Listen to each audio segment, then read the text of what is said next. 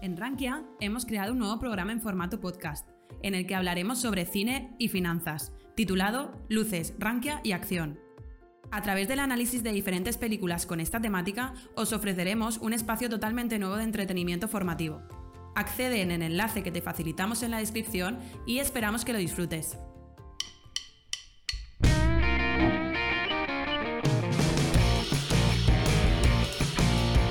Hola a todos y bienvenidos a esta edición de verano del consultorio de finanzas personales que realizamos cada mes en, Rankia, el segundo miércoles de cada mes. Y nada, eh, un placer tener todas vuestras dudas y poder colaborar y ayudaros en todo lo posible para mejorar vuestras finanzas. Hoy será una edición especial ya que es la edición de verano y en agosto tendremos que cambiar las fechas porque me encontraré de vacaciones, pero seguramente las realizaremos a finales de agosto y hoy me encuentro eh, no como habitualmente que me acompaña Enrique Roca, mi compañero Samuel o mi compañera John que ha estado en otras ocasiones.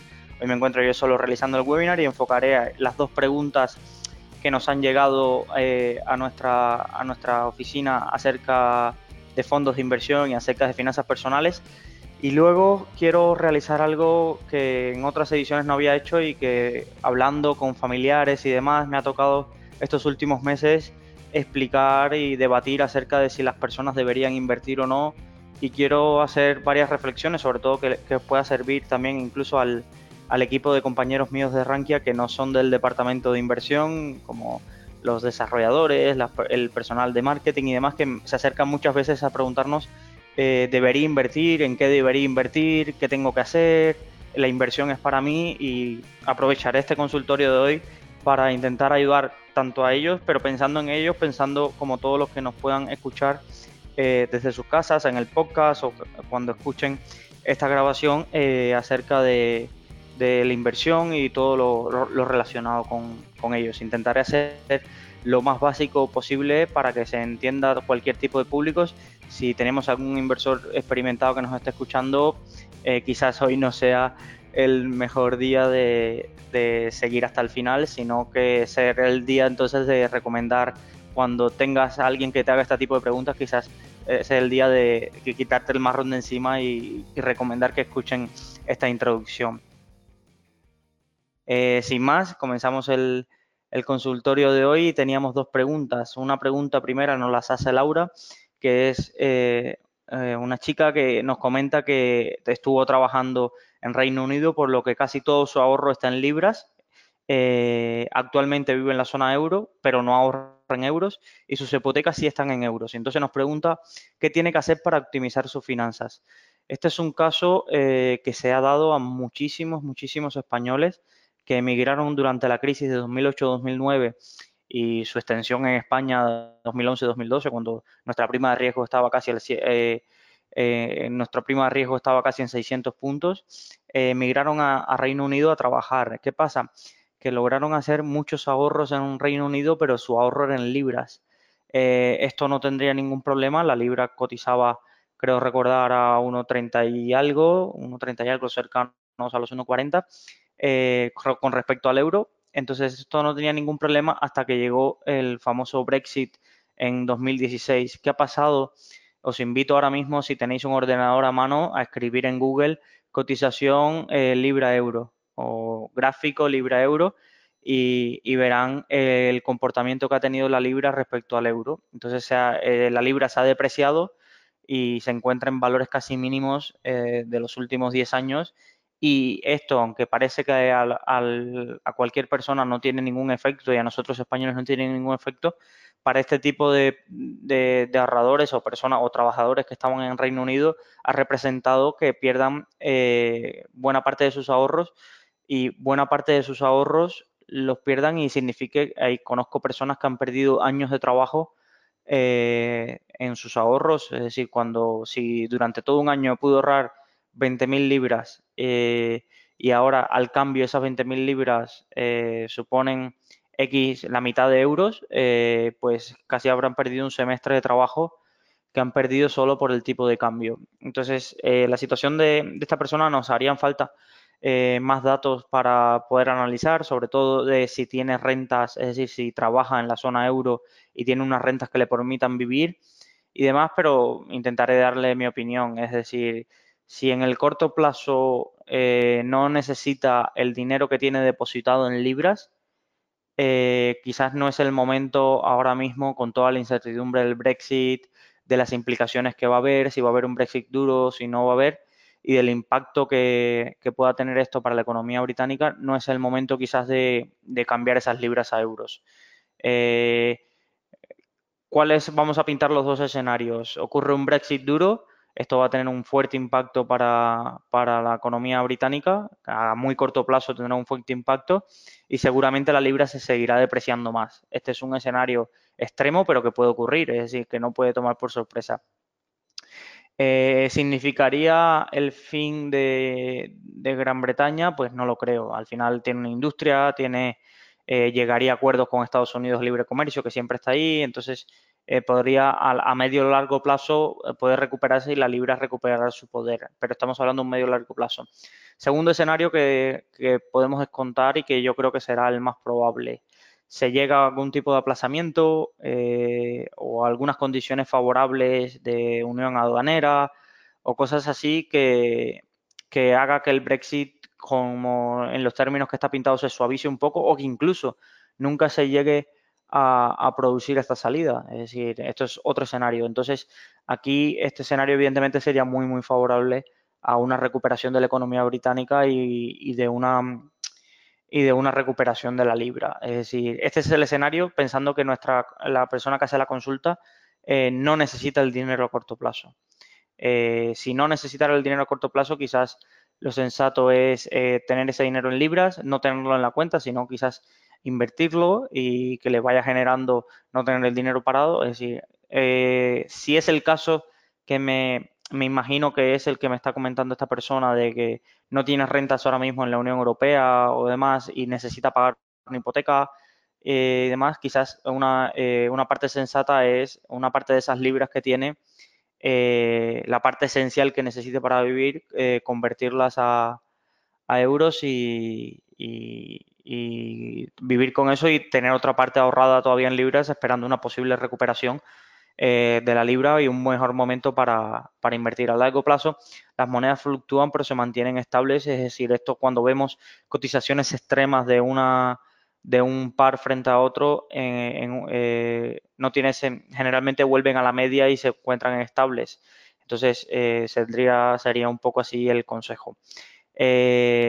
Tanto a esta como a la siguiente duda, me parece una duda súper interesante y que muchísimos eh, foreros del, eh, del, foro de Rankia de la parte de bolsa eh, la podrían ayudar porque animo a Laura a que comparta su duda, ya sea con un seudónimo, como, siempre, si no, no tiene que poner sus datos personales, pero compartir su duda en el foro de bolsa porque me, parece súper interesante y el resto de foreros pueden tener una, una opinión que le puede ayudar.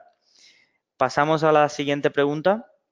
La siguiente pregunta que tenía acumulada es una pregunta donde eh, un gran porcentaje de la población española se puede sentir identificada. Eh, nos comenta José que dice, buenas tardes, soy un inversor conservador y ante la nula rentabilidad de los depósitos no nos queda más remedio que realizar inversiones en renta fija a corto plazo y renta fija flexible con aportaciones periódicas. Tiene varias preguntas, ¿vale? y las preguntas son, ¿con qué periodicidad hago las aportaciones? Eh, me inclino más por la, periodicidad trimestral que mensual, eliminando aportaciones durante los meses de mayo a agosto. Eh, sobre esta pregunta voy a ir por pasos y voy a responder preguntas para no quedarme nada. Yo soy muy favorable de, aportar mensualmente porque me obliga a mí a, emocionalmente a ser constante. Es decir, si generalmente tuviera que plantearme el ahorro de forma trimestral y ir acumulando el, ahorro mensual en un trimestre, quizás me, vería y encontraría cosas en que eh, emplear ese dinero antes que esperar al trimestre a invertir. Evidentemente, eh, si aportas todos los meses, tienes una carga eh, psicológica importante de estar ahí todos los meses aportando y demás y con un trimestre agrupas y te quitas un poco el efecto del mercado como está mensualmente y demás. Lo que no veo o no entiendo es eh, eliminar las aportaciones de mayo a agosto. Es decir, Si eliminamos las aportaciones de mayo-agosto, casi estamos quitando mayo, junio, julio, agosto, estamos quitando un tercio del año. Entonces, eh, te, perderías buena parte del año. No entiendo si quieres eliminar esto porque tienes algún patrón que creas o confíes en pautas estacionales, como esta que dice que la bolsa cae en, verano, o, no entiendo mucho el sentido eh, de, por qué eliminar estas aportaciones de mayo a agosto, porque tienes gastos relacionados con la familia que no te permiten ahorrar de mayo a agosto. Pero, pero si es que es, el, la, si las haces trimestralmente y no aportas de mayo a agosto, eh, simplemente harías dos aportaciones al año, entonces serían casi aportaciones semestrales. Entonces, yo aquí esta parte no, la comparto mucho. Eh, una de las partes que no abordé antes, es decir, este es un inversor que no le gusta invertir en bolsa ni en fondos de inversión porque los ve arriesgados. Entonces, esto es un inversor que estuvo acostumbrado, poniendo el perfil, no me estoy refiriendo a José en realidad, sino el perfil que él representa a un inversor que estaba acostumbrado a encontrarse con depósitos al 2, 3%, incluso alguna vez alguna promoción de, bancos, esto era un caso habitual, que simplemente se preocupaba cuando le llegaba el, una vez que acaba ahora el año, le llegara su aviso de que tenía que renovar su plazo fijo anual y buscaba alternativas. Y ahora se encuentra con que las rentabilidades que ofrecen estos activos en los bancos son eh, casi nulas o de risas y, genera eh, tener tu dinero un coste de oportunidad que la inflación termina por comértelo. Es decir, muchas veces me encuentro, tanto familiares, amigos y demás, que me dicen, eh, voy a poner un depósito de 10.000 euros al 1%. Y yo le digo, pero ¿has calculado cuánto tendrás al plazo de un año? ¿Cuánto habrás ganado? En un año con un depósito al 1%, que tampoco se regalan por ahí los depósitos al 1% y demás. Y cuando le pones el número de lo que va a ganar, dice, ah, pues esto no me compensa, esto me lo gano yo trabajando tres horas extras. Y yo le digo, pues eso, es decir, la triste realidad de que ha impuesto el Banco Central Europeo, incluso hoy la Fed, que dejaba entrever eh, que podía haber otra rebaja de tipos, es que este tipo de, ahorradores han quedado huérfanos de rentabilidad, eh, eh, de opciones de rentabilidad para su perfil. Entonces, tienen que mirar a la renta fija. Entonces, eh, para los que nos estén escuchando que sean inversores novatos o que no entiendan mucho de finanzas, al final la renta fija no es nada más que deudas. Deudas que la deuda que emite o una empresa, que es la renta fija corporativa, o un Estado, que es la más habitual, o empresas, Estado, a ver si me estoy dejando a alguien por el, por el camino, pero bueno, son estas dos entidades, de, eh, deuda, eh, la deuda que emiten los estados, deuda estatal y deuda corporativa. Entonces, generalmente, eh, mientras que estas emisores, que es como se le llaman a los que emiten deuda, no quiebren, esta renta fija ofrece una, una oportunidad bastante segura y por eso se considera más segura. Ahora, ¿implica que no se pueda perder dinero invirtiendo en renta fija? Pues todo lo contrario, incluso hay varios eh, inversores destacados que alertan de la burbuja de, que hay en las valoraciones de renta fija. Tenemos,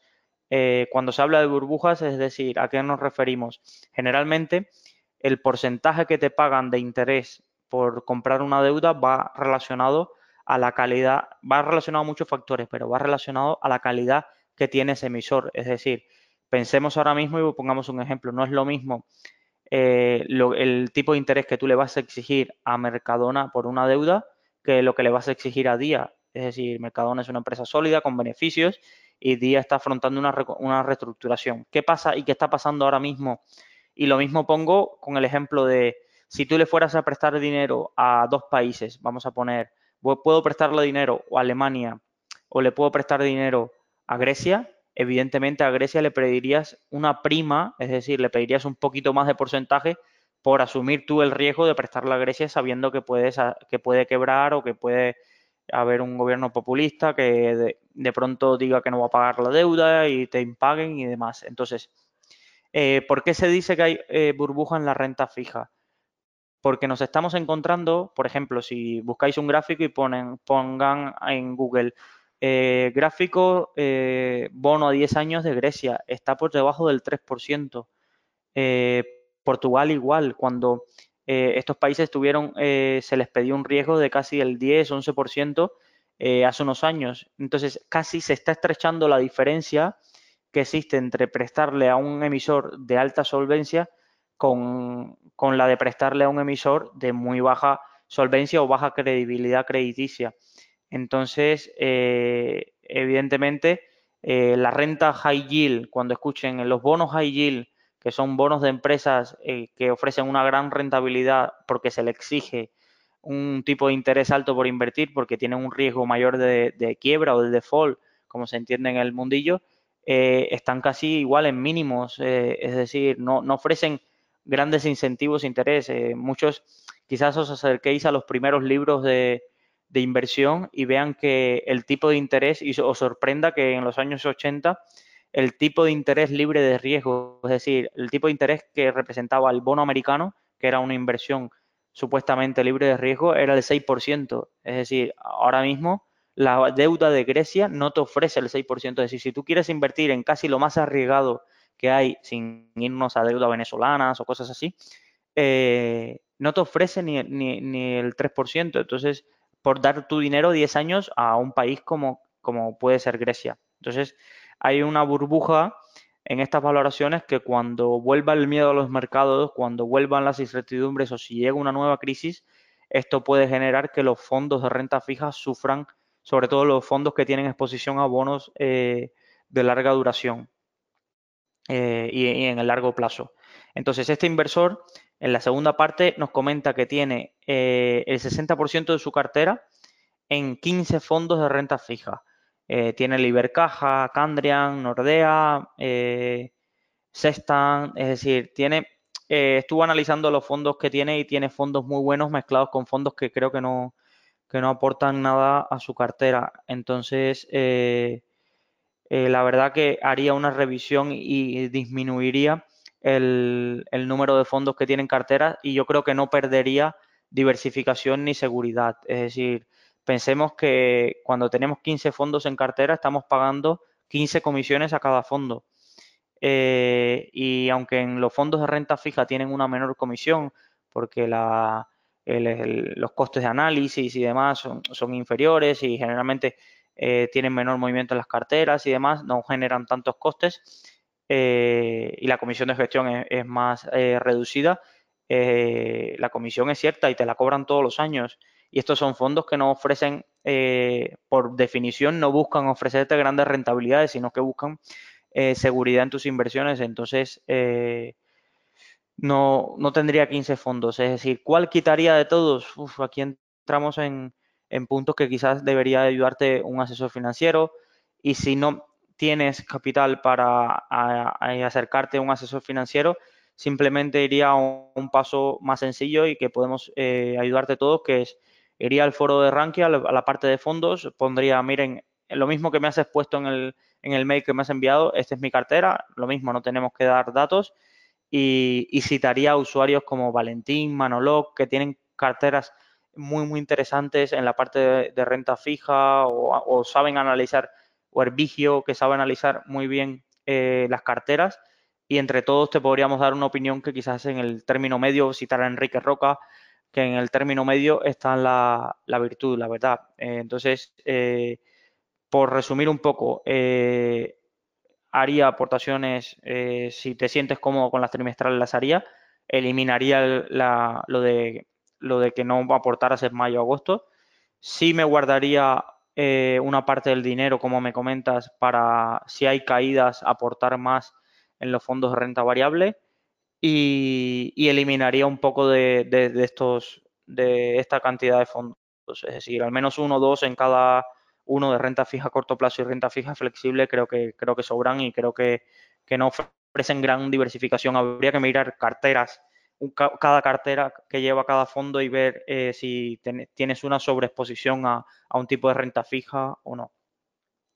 Vale, pasando ya de estas dos preguntas, eh, voy a, introducir la sección de novedades que, tenemos en, en Rankia eh, durante este mes o lo que hemos hecho y lo que tendremos para estos meses siguientes. A ver, viene el verano, es un mes donde casi todo el mundo financiero en España se para un poco, es decir, eh, eh, se para un poco porque no hay casi movimiento, no hay eventos, las bolsas disminuyen muchísimo el volumen y una vez que pasen los, los, la, presentación de resultados tanto de compañías norteamericanas del de primer semestre como las compañías españolas, también cae bastante el volumen y la intensidad y la actividad.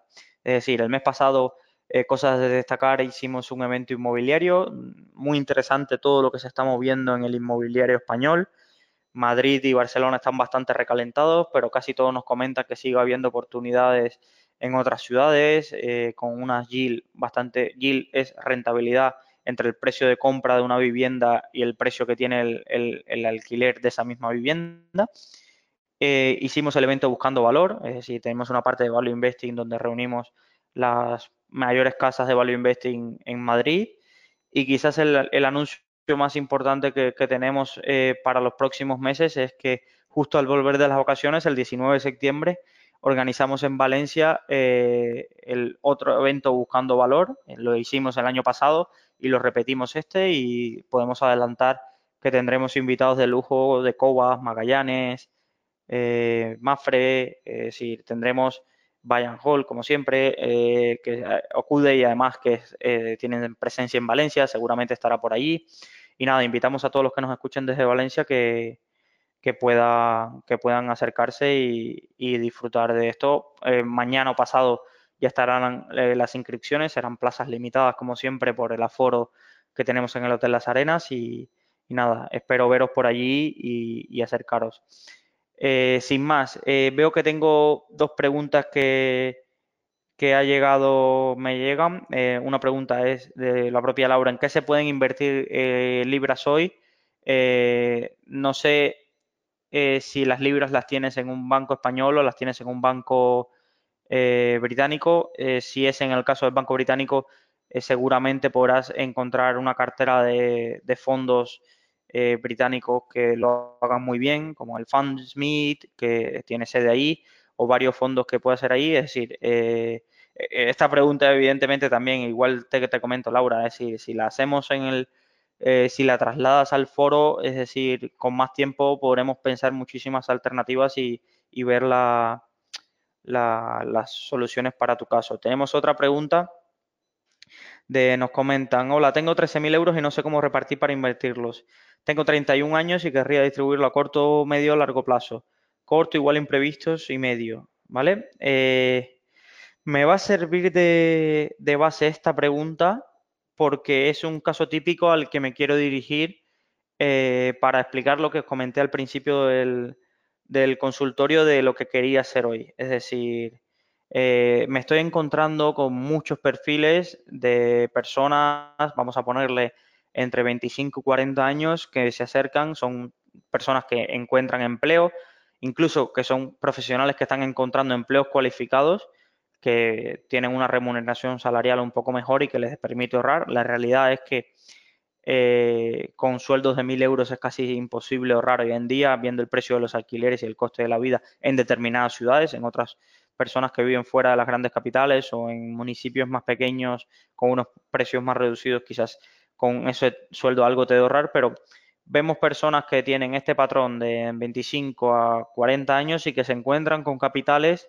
que ya tienen ahorrados unos 10.000 euros eh, o un poquito más y, quieren empezar a y escuchan el, ven a su banco, su banco no les ofrece nada o se dan cuenta de que lo que le ha ofrecido su banco no le está dando nada y empiezan a buscar alternativas. Entonces, a estas personas me quiero dirigir eh, los 30 minutos que me quedan y, y, realizar un razonamiento que, es el que debería realizar cada uno y cada uno entonces encontrar sus respuestas. Eh, la, primera la primera pregunta que debería hacerse este tipo de persona es, eh, ¿por qué invertir? Es decir, ¿por qué? ¿Tengo necesidad de invertir? He nacido, tengo las capacidades para invertir, tengo no sé cómo explicarlo, tengo obligación de invertir. Eh, y esto es algo que quiero dejar claro y que me parece, creo, un punto de partida vital. Es decir, eh, si no estás preparado psicológicamente para invertir, no deberías acercarte aunque sepas que estás perdiendo dinero, es que no deberías hacerlo. No deberías hacerlo porque te vas a poner una carga que eh, quizás ese dinero eh, no, no, te la va a, el dinero que puedas ganar no, no, no te lo va a compensar. Es decir, aunque yo recomiendo a todo el mundo invertir, me estoy encontrando con perfiles que ya sea por educación financiera o por psicología de la propia persona, eh, tienen muy complicado el, poder, el poder invertir porque ante las primeras de cambio tomará decisiones equivocadas y generalmente, aunque haya tomado la decisión correcta, que es la de invertir, eh, sus propias emociones le hagan perder dinero. Incluso aunque escoja bien, le hagan perder dinero. Entonces, un paso importante es ¿por qué quiero invertir? Entonces, yo te doy mi respuesta de por qué invierto yo. Entonces, si te sientes identificado en por qué invierto yo, quizás pasamos a la siguiente fase. Pero esta fase es muy importante. ¿Por qué invierto? Eh, yo invierto porque, primera razón, es decir, eh, tú tienes dos opciones de hacer con tu dinero. Es decir, puedes dedicarlo a ocio o puedes dedicarlo a ahorro. Es decir, puedes dedicar 100% a a ocio 100% ahorro, quitando los gastos que tienes en tu día a día. Vamos a pensar que estamos hablando del dinero que te queda. Vamos a poner un sueldo de 1.500 euros que paga un alquiler de 500 euros, que después se gasta 200 euros en coste de, de a comer, eh, electricidad, agua y demás. Entonces, pensemos que a esta persona le quedan unos 500 euros. Puede tomar dos decisiones financieras. Las dos totalmente respetables. ¿eh? Vamos a, a pensar desde este punto de vista. Primera decisión financiera.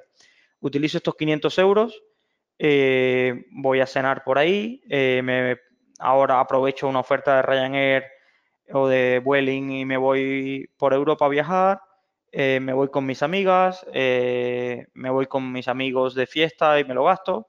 Estos serían decisiones de ocio, que son totalmente respetables, es decir, no tengo ningún problema con la gente que me dice, oye, es que yo bastante me cuesta eh, ganar el dinero como para no disfrutarlo, la vida es una sola, o, cualquier cosa de, cualquier comentario de este tipo. Entonces, ¿cuáles son los peligros de este tipo de decisión? Que me parece muy perfecto.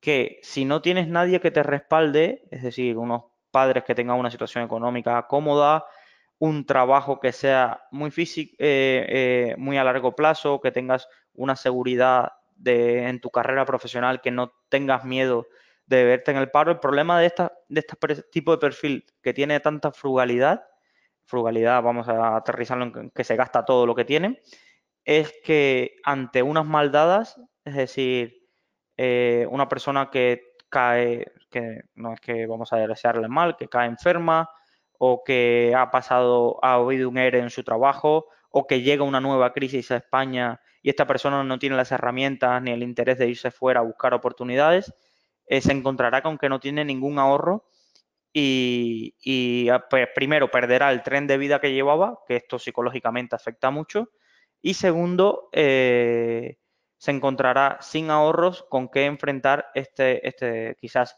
ahí se enfrentará que tendrá que vivir una vida mucho, mucho más austera, eh, tendrá que vivir de lo que le hayan dado de indemnización por despido, de este tipo de cosas que suele generar eh, psicológicamente, sobre todo y emocionalmente, el impacto en la familia eh, muy duro. Entonces, esto, por eso no veo un perfil de 100% esto. Entonces, yo no soy de ese perfil, evidentemente, de esos 500 euros, vamos a suponer que me quedan, eh, si intento disfrutar de un porcentaje de ello, de, y para los que me conozcan y demás, eh, tengo familia al otro lado del Atlántico, soy originario de Cuba, entonces voy a ahorro para, para ir a un viaje a verlos una vez cada dos años o algo así, o viajo por Europa con, con mi familia y, demás, entonces una parte sí me la permito, o salgo de cena y demás, entonces una parte sí me la permito gastar, pero todos los meses dedico un 50% del ahorro final que a mí me ha quedado, eh, que creo de lo que me va a quedar para ahorrar, lo dedico a, invertir. ¿Y por qué invierto? Porque creo que si tengo este patrón a largo plazo y soy capaz de invertir en los activos adecuados, eh, podré tener, cuando llegue eh, una etapa más avanzada de mi vida, podré tener un colchón de seguridad y, una, y una cantidad de capital que me permitirá afrontar si todo va bien y si tengo suerte y si cumplo la esperanza de vida que tiene el español medio, disfrutar de una etapa final de mi vida eh, mucho más placentera y, con, un colchón eh, de seguridad, sobre todo viendo el riesgo que tiene eh, el sistema de pensiones actual público. Es decir, cualquiera que lo mire sabe que hay un riesgo y aunque yo soy de la opinión que ya buscarán la manera de arreglarlo, ya sea por recortes del total de la pensión o creación de impuestos y demás, eh, no me gustaría eh, tener que depender de esto cuando llegue a una edad donde la que ya no pueda trabajar. Entonces, esas son mis razones para invertir. Ahora, vamos al segundo paso. Vamos al segundo paso. Ya yo tengo claro que debo invertir. Psicológicamente voy a asumir que estoy dispuesto a que cuando decido invertir, en lo que invierto lo puedo perder. Entonces, eh, yo lo asumo y entonces, ¿qué hago? De ese dinero que tengo de mi ahorro asumo que tengo una parte que voy a dedicar a invertir y que puedo perder y la otra la dejo en liquidez. Y por eso es mi opción. Las personas pudieran decidir distribuir ese porcentaje del dinero que has ahorrado, tenerlo en liquidez, me refiero a tenerlo en mi cuenta bancaria sin tocar para imprevistos y demás.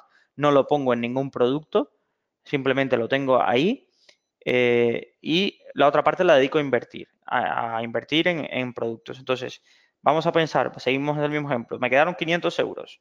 Vamos a poner que yo dejo de esos 500 euros 200 euros en mi cuenta eh, para liquidez, por si me aparece un imprevisto y demás, y otros 300 los dedico a invertir. Ahora, ¿en qué invierto? Se pueden invertir en muchos productos. Lo que hay es que entenderlos. Los productos donde más invierten los españoles son los depósitos.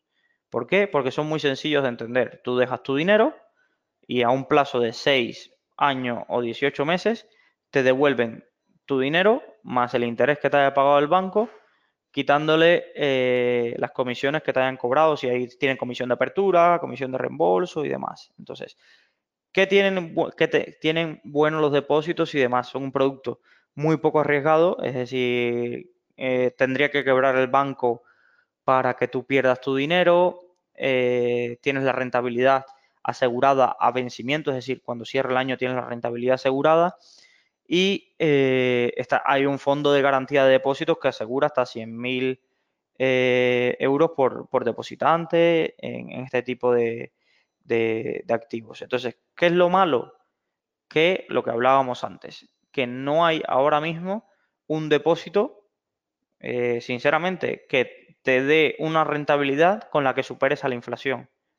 Es decir, y lo podéis notar, es decir, yo, es que, es que la inflación no la veo, Luis, es que eh, eso, yo no noto la inflación, es decir, animo a que cada uno revise el precio del bonobús en su ciudad en los últimos 10 años y vea cuánto ha subido. Es decir, yo recuerdo cuando llegué a España que el bono, el bono de 10 viajes en el metro de Valencia eh, costaba cercano a, a los 7 euros, ahora ya está en 7,60 en el bonobús ha pasado de los 7,50 a los 8,50. Estos son porcentajes de inflaciones casi eh, en porcentajes bastante altas durante todos estos años.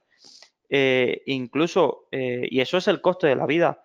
Entonces, evidentemente no estamos en extremos de países latinoamericanos o, en su momento economías de África y demás, o Alemania en los años 20, no estamos en esas cifras, ni hay que alarmarse por la inflación pero no podemos esperar de que en 20, 30 años, que es mi plazo, mi horizonte temporal de inversión, eh, eh, la inflación no te reste de, tu dinero. Entonces, eh, yo quiero invertir en un producto que supere a la inflación, que supere, que al menos tenga la esperanza de que pueda superar a la inflación a largo plazo. Entonces, descarto los depósitos a los tipos actuales y doy por descartado los depósitos.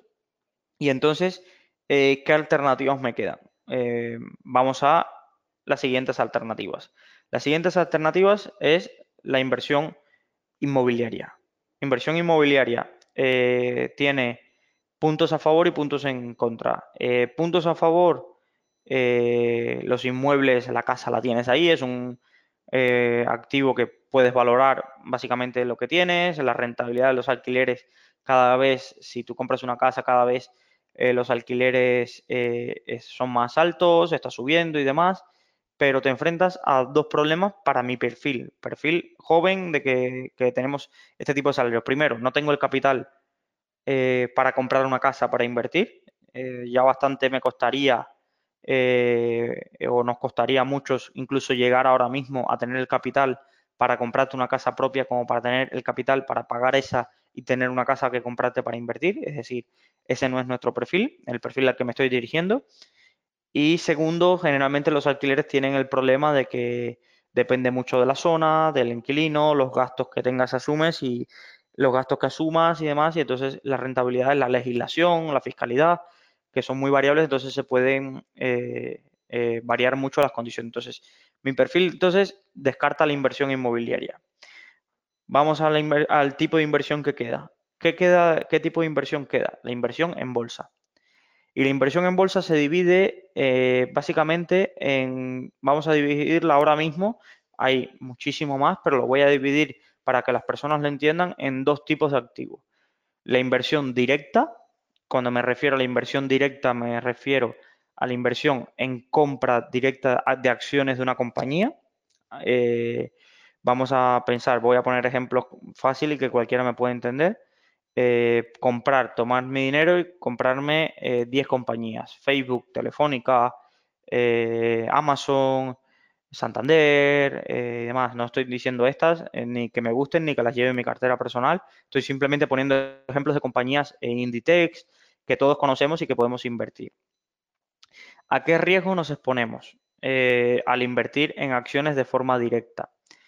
Eh, si me estoy dirigiendo a un perfil que no es especialista en analizar compañías, no ha hecho carreras de ADE, no ha hecho eh, carreras de ADE o de administración, de, de, derecho o economía, contabilidad, que pueda tener un conocimiento particular o una ingeniería, un conocimiento particular acerca del análisis de compañías, estás entrando a seleccionar valores eh, que, de los cuales básicamente no tienes idea de qué variables afectan. Entonces, eh, aunque te crees una cartera tú mismo, por ti mismo, eh, de acciones que tú creas buenas, estás incluyendo en, el, en un coste de, que te puedes haber equivocado. Y mientras menos conocimientos financieros tengas, más posibilidades hay de que te equivoques.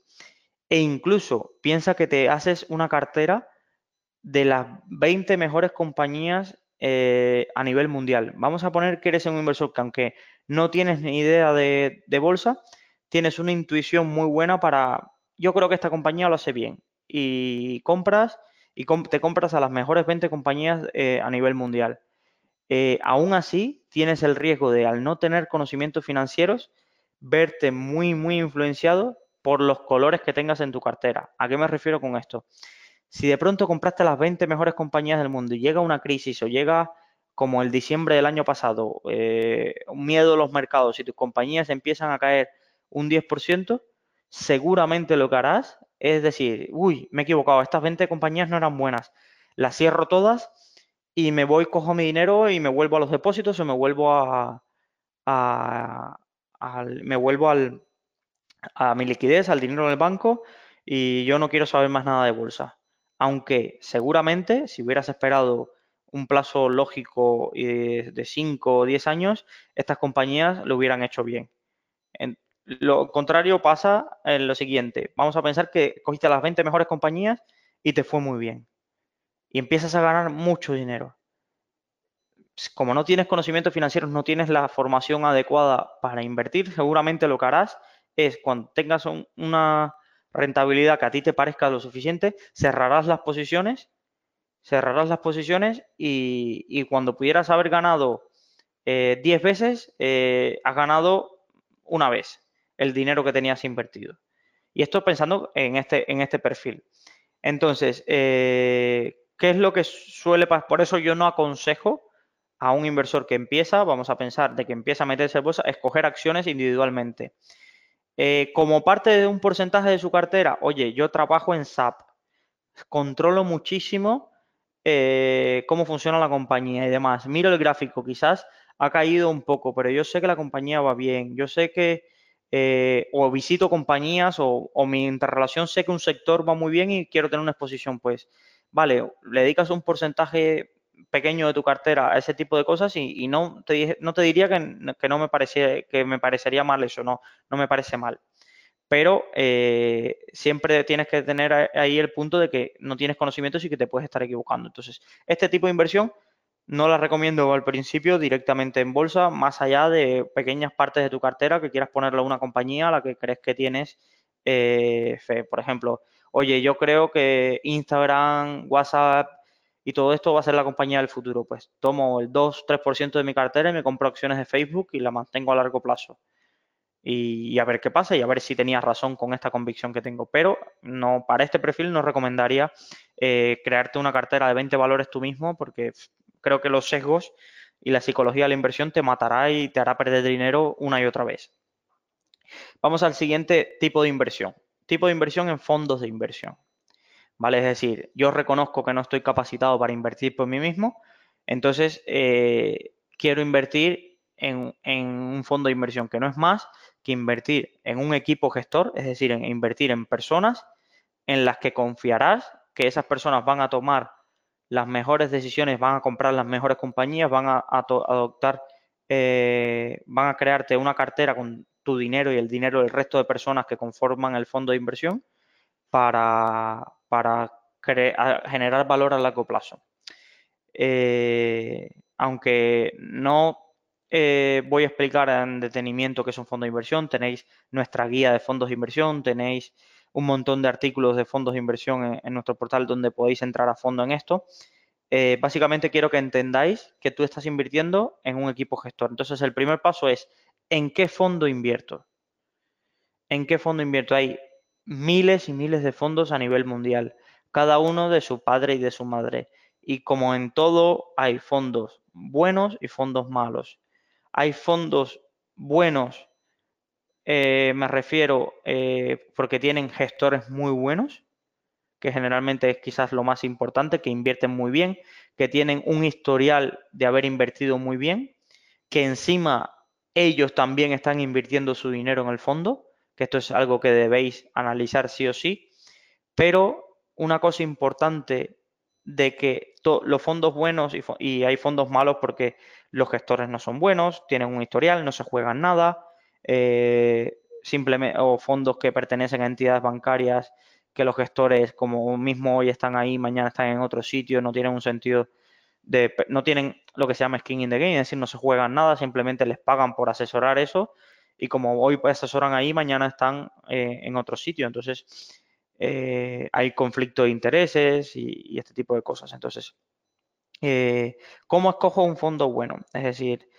Quizás el mejor fondo de renta variable, es decir, fondo que invertía en compañías de los que se recuerda, eh, es un fondo del de Peter Lynch, el Magellan. Y aunque es repetitivo y lo diréis en muchos sitios, eh, voy a ser yo el que lo repita. Es decir, creo que eh, no me quiero columpiar con el dato, pero creo que un 70% de los inversores a largo plazo no ganó dinero en ese fondo. Y estamos hablando del mejor fondo quizás de los últimos tiempos de renta variable a nivel mundial. Y tú me dirás, pero ¿cómo puede pasar? Es decir, ¿cómo pasó esto? invierto en el mejor fondo y, no gano dinero.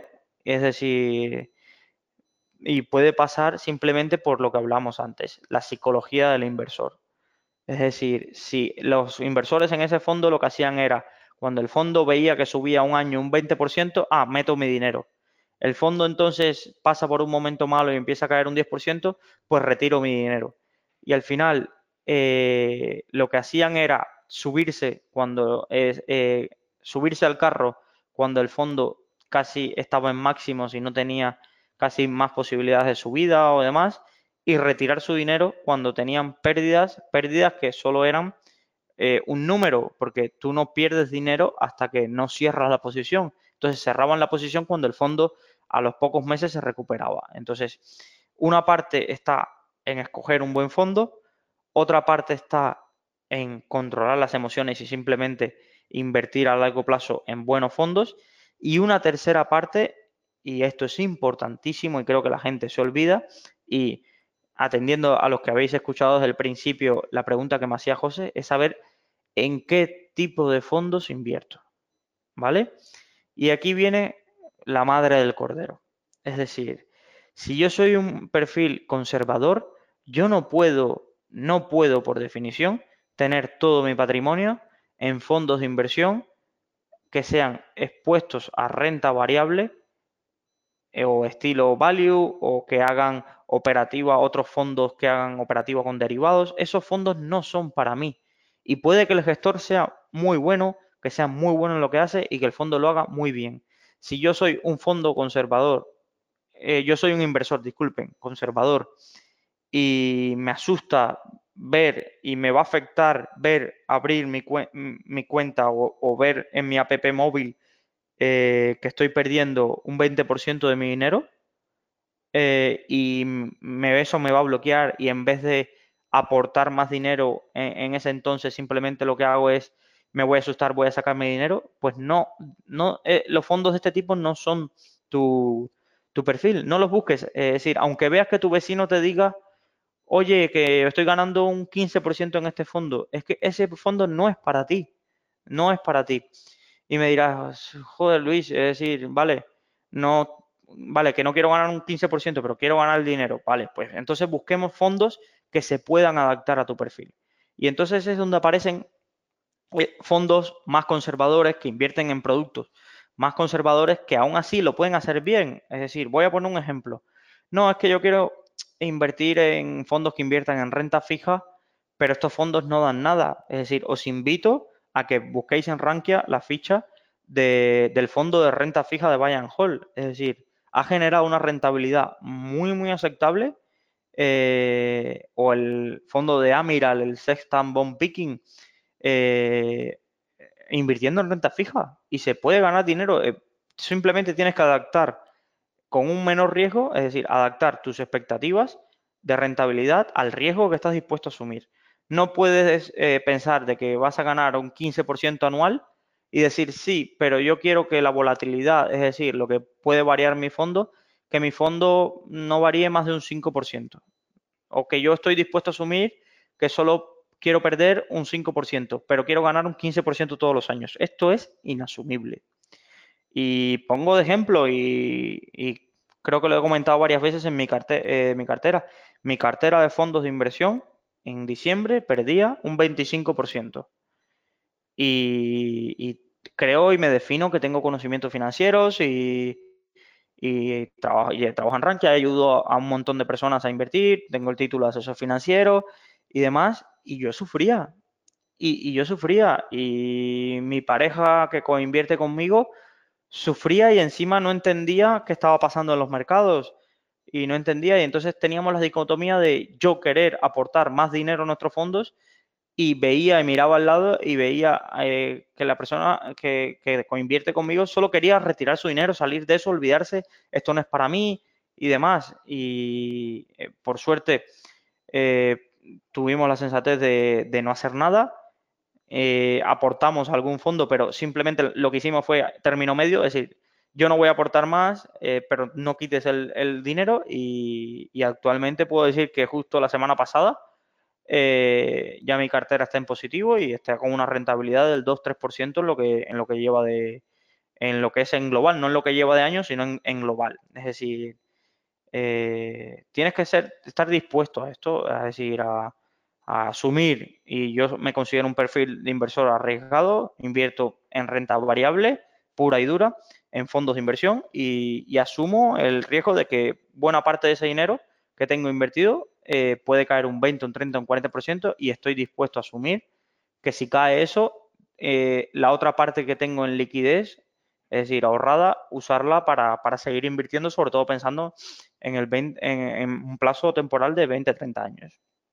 Entonces, vamos a seguir con ese inversor. Vale, ese inversor se ha pasado a fondos eh, más conservadores, fondos que eh, le van a dar una rentabilidad seguramente más discreta, pero eh, se encuentra con la otra disyuntiva. Vale, estoy en fondos conservadores, pero aún así no dejo de perder dinero. ¿Y cómo puede ser?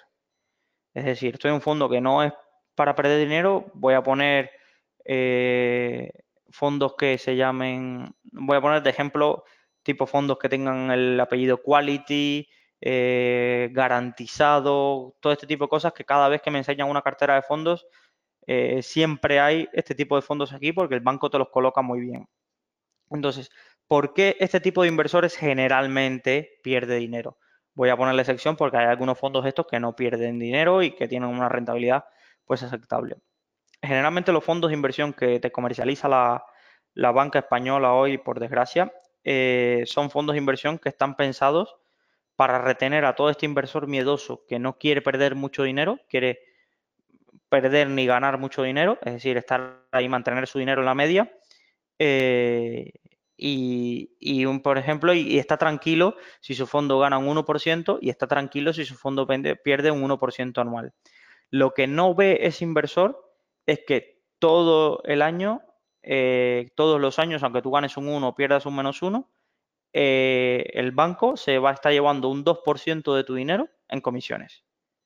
Y es aquí donde entra la otra derivada que deberíamos tener en cuenta cuando inviertes, sobre todo en fondos de inversión y en bolsa también. Como, como en bolsa es muy importante elegir qué broker vas a usar para que no te sangre vía comisiones cada vez que inviertes, en los fondos de inversión es vital entender las comisiones que te cobra tu fondo de inversión y, eh, y entender si aporta valor ese tipo de comisiones un fondo de inversión que te cobre el 2% y tú mires su rentabilidad de los últimos años y haya sido un, un 1% o un menos 2, un más 2 y no sé qué, en los últimos 10 años que la bolsa no ha dejado de subir, es un fondo malo. Es un fondo que está creado para drenar tu dinero vía comisiones. Y tú me dirás, pero si he ganado un 1%, ¿a mí qué más me da? Yo he ganado un 1%. Sí, pero es que en un fondo similar hubiera tenido una comisión del 1%, tu rentabilidad hubiera sido del 2%. Y este año te da igual ese 1%, pero multiplica esto por 10, 15 años. El banco se habrá enriquecido 10 veces más si, eh, si tú hubieras tenido el fondo del 2% que, que, del 1% y tu rentabilidad, eh, os invito a utilizar una calculadora de interés compuesto, escribid en Google calculadora de interés compuesto y pongan estos datos, un fondo eh, que te cobren un 1% de comisión o que te cobren un 2% y para que veáis la diferencia de la cantidad de dinero que esto supondría. Entonces, el siguiente paso es ser muy, muy estricto con las comisiones que se cobran. Es decir, si me vas a cobrar una comisión alta, que esté justificado vía rentabilidad, es decir, la comisión que me estás cobrando. No puede ser de que yo no gane dinero o gane muy poco dinero y tú como gestor o tú como banca de inversión eh, eh, ganes mucho dinero. Entonces, aquí este inversor me va a decir, y me llegan muchos eh, compañeros de trabajo y me dicen, sí, pero es que yo no sé qué comisión es cara o qué comisión es barata, cómo analizar si este fondo es caro o no. La solución es fácil. Si estás escuchando este podcast es porque conoces Rankia. Es decir, lo más sensato es escribir en el foro de fondos de inversión y decirle, mire, este es mi fondo y seguramente estaremos todos ahí ayudarte a decir, este fondo es caro, para este fondo tienes esta, esta, esta alternativa que te pueden funcionar mucho mejor y demás. Eh, segunda eh, derivada, acércate a un asesor financiero. ¿Qué problema tiene los asesores financieros ahora mismo en España? Que si no tienes un patrimonio elevado, vamos a hablar eh, de 100.000 euros en adelante, no, te, no les compensa a ellos tenerte como cliente. No les compensa y porque tú en el año le puedes pagar un 1% de comisión, un 0,50, 0,75 y el trabajo que, conlleva, porque lleva mucho trabajo, crear una cartera especializada al perfil de riesgo de un inversor y, crearle una cartera y explicarle y ver qué producto es adaptado, no compensa los 200, 300 euros que le puedes dejar eh, si no tienes un al año si no tiene un patrimonio eh, elevado. Entonces, como esto tiene un coste de oportunidad muy alto, los asesores financieros, si no tienes un patrimonio muy elevado, eh, la realidad es que no, les interesa tu caso. Entonces me dice, vale, no puedo ir a un asesor financiero, vale, me podéis ayudar en el foro, ¿qué puedo hacer para no soportar altas comisiones? Y aquí está apareciendo en la industria unos nuevos actores que son muy, muy interesantes para por lo menos una parte de la cartera, sobre todo para este perfil que no quiere eh, preocuparse por escoger al gestor. No quiere preocuparse porque le cobren comisiones altas. No sabe en qué invertir su dinero. Y no tiene un capital grande para buscar asesores financieros. Es decir, vamos a mirar los requisitos ¿eh? De, este perfil al que le voy a recomendar este tipo de, recomendar o comentar este tipo de soluciones.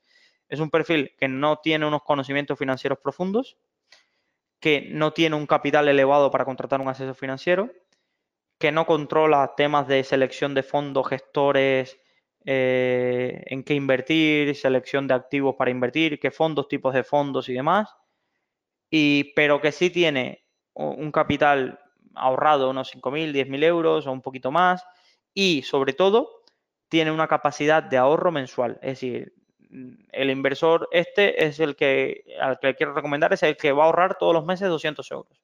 Y los va a ahorrar y quiere proponerse de aquí a 10 años o la persona que tiene un hijo y le abre la cuenta al hijo y, quiere hacer una hucha para su hijo y en vez de ponerlo solo en el cerdito quiere y guardarlo en banco quiere ahorrar y quiere invertirlos, ¿vale? Entonces aquí aparecen ahora los, que, los gestores automatizados o RoboAdvisor, que en Estados Unidos eh, eh, son muy conocidos, en España menos, pero cada vez están apareciendo más y demás y, tienen muy buenas condiciones. Entonces, ¿qué hace un gestor automatizado? Por que lo entiendas. El gestor automatizado lo primero que hace contigo es analizar tu perfil de riesgo. Si te hace una encuesta con preguntas, eh, una serie de preguntas y, le sale tu perfil de riesgo y atendiendo a tu perfil de riesgo, el propio gestor ya tiene programadas carteras. ¿A qué se refiere carteras? Un paquete de 7, 8, 10 fondos en las que invierte tu patrimonio diversificado un poquito en inversión inmobiliaria, un poquito en bonos, un poquito en renta variable, en eh, activos atendiendo a tu perfil de riesgo.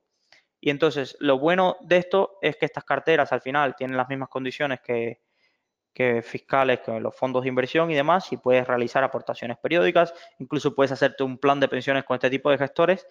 Y aquí un poco el único problema que tendrías es escoger un poco entre los 6, 7 gestores automatizados que hay ahora mismo en España, escoger aquí, tienes que ir a, comparar y ver cuáles son las comparativas, ver qué te ofrece cada uno, cuáles son sus diferencias.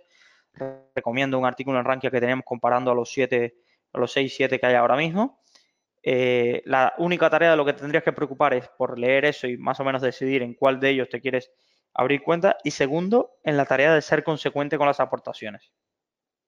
Es decir, eh, y esto yo lo recomiendo, de nada vale que si tú tienes ahora, eh, vamos a pensar que alguien ha logrado reunir 30.000 euros. Pues yo invierto los 30.000 euros de golpe y ya no aporto más.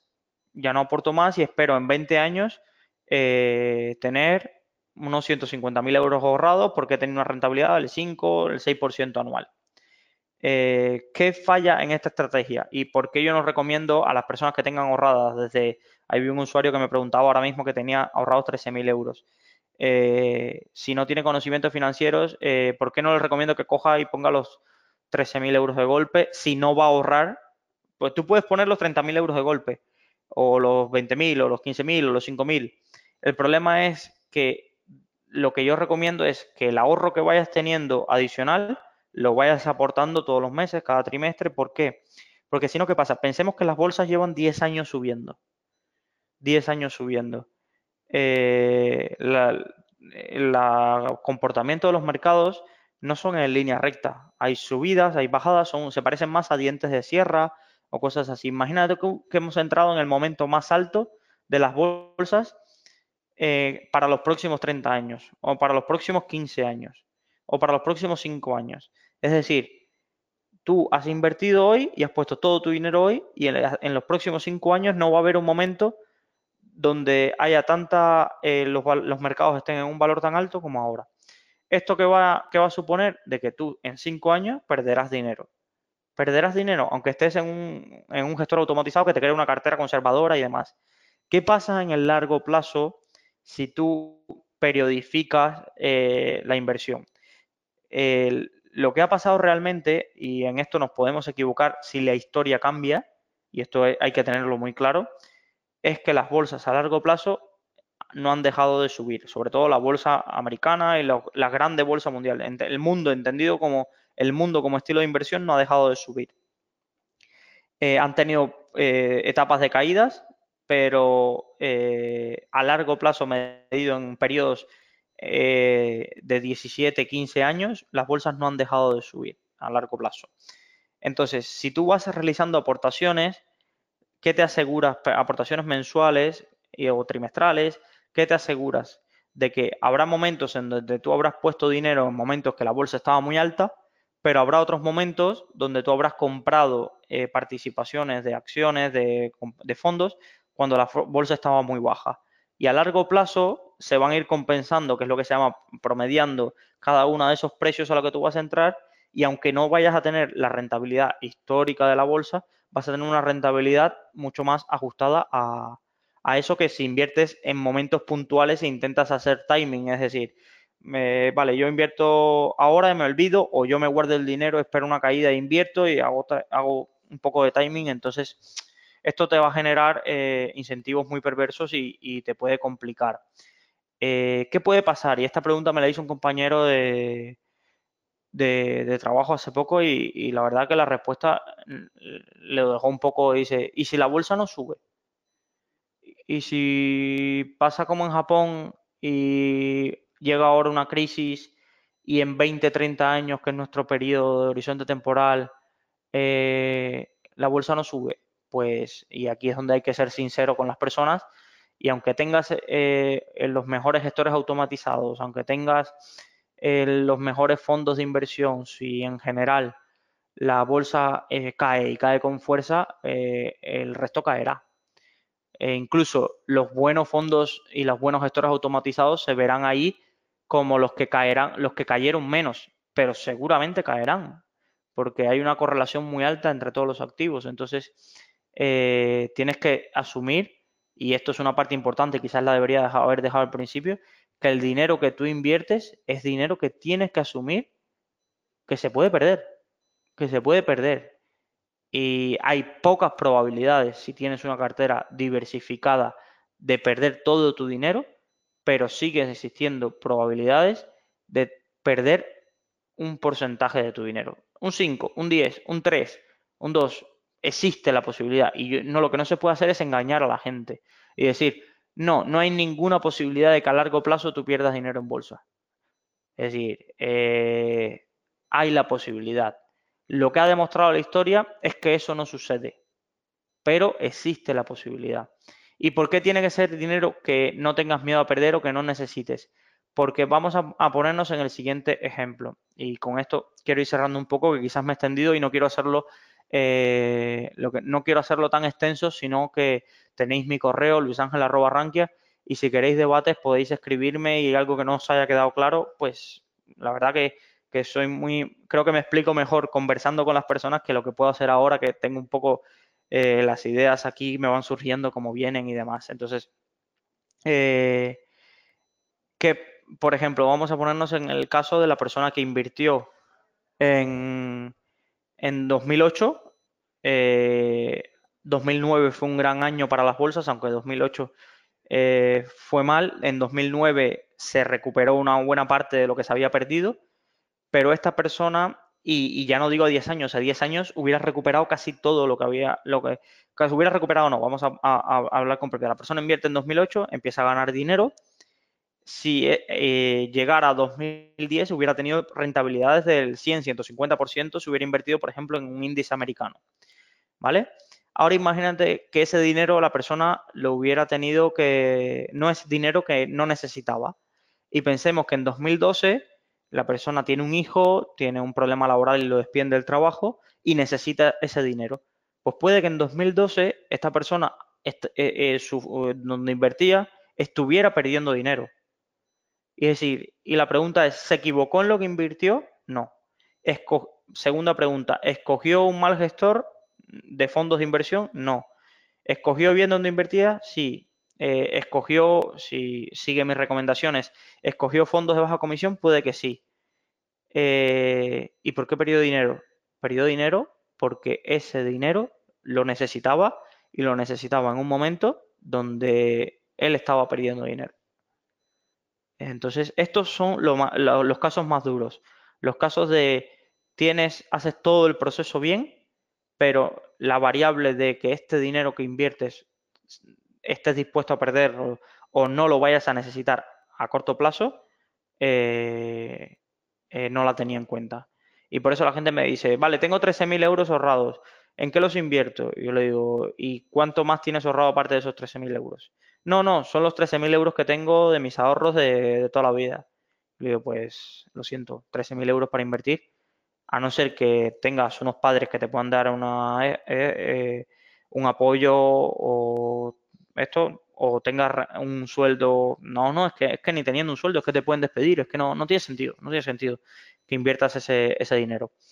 ¿Tiene sentido de que inviertas de esos 13.000 euros, 5.000 euros y vayas aportando y demás? Sí. Sí, si tú asumes que con 8.000 euros puedes vivir, ¿vale? Pero lo que no tiene sentido es que utilices todos esos 13.000 euros y no hagas más aportaciones y demás. Eh, y nada, eh, siento haberme extendido, no sé si he sido lo suficientemente claro, generalmente luego en los comentarios al vídeo y la grabación eh, me, lo diréis y espero que como siempre os haya ayudado de algo. Tenéis mi correo luisangel.ranquia, podéis escribirnos a mis compañeros de fondos de inversión, a mí, a Enrique Roca o a cualquiera de los foreros que están en el foro generalmente, eh, generalmente dispuestos a ayudar. espero que, la, la exposición de hoy os anime a no invertir, no lo voy a decir así, pero sí a replantear qué, hacéis con vuestro dinero y dónde lo tenéis y en qué comisiones eh, estáis soportando por ello. Y si esto os ha ayudado, siempre digo de que quizás eh, estos consultorios no te ayuden a ganar dinero, pero si te han ayudado a no perderlo, eh, yo me sentiré satisfecho. sin nada más que decir, nos vemos en una próxima ocasión. No será el segundo miércoles de cada mes porque no me encontraré aquí en España, pero eh, seguramente nos veremos a finales del mes de agosto y nada, buen verano a todos y buenas inversiones. Gracias a todos y hasta una próxima ocasión.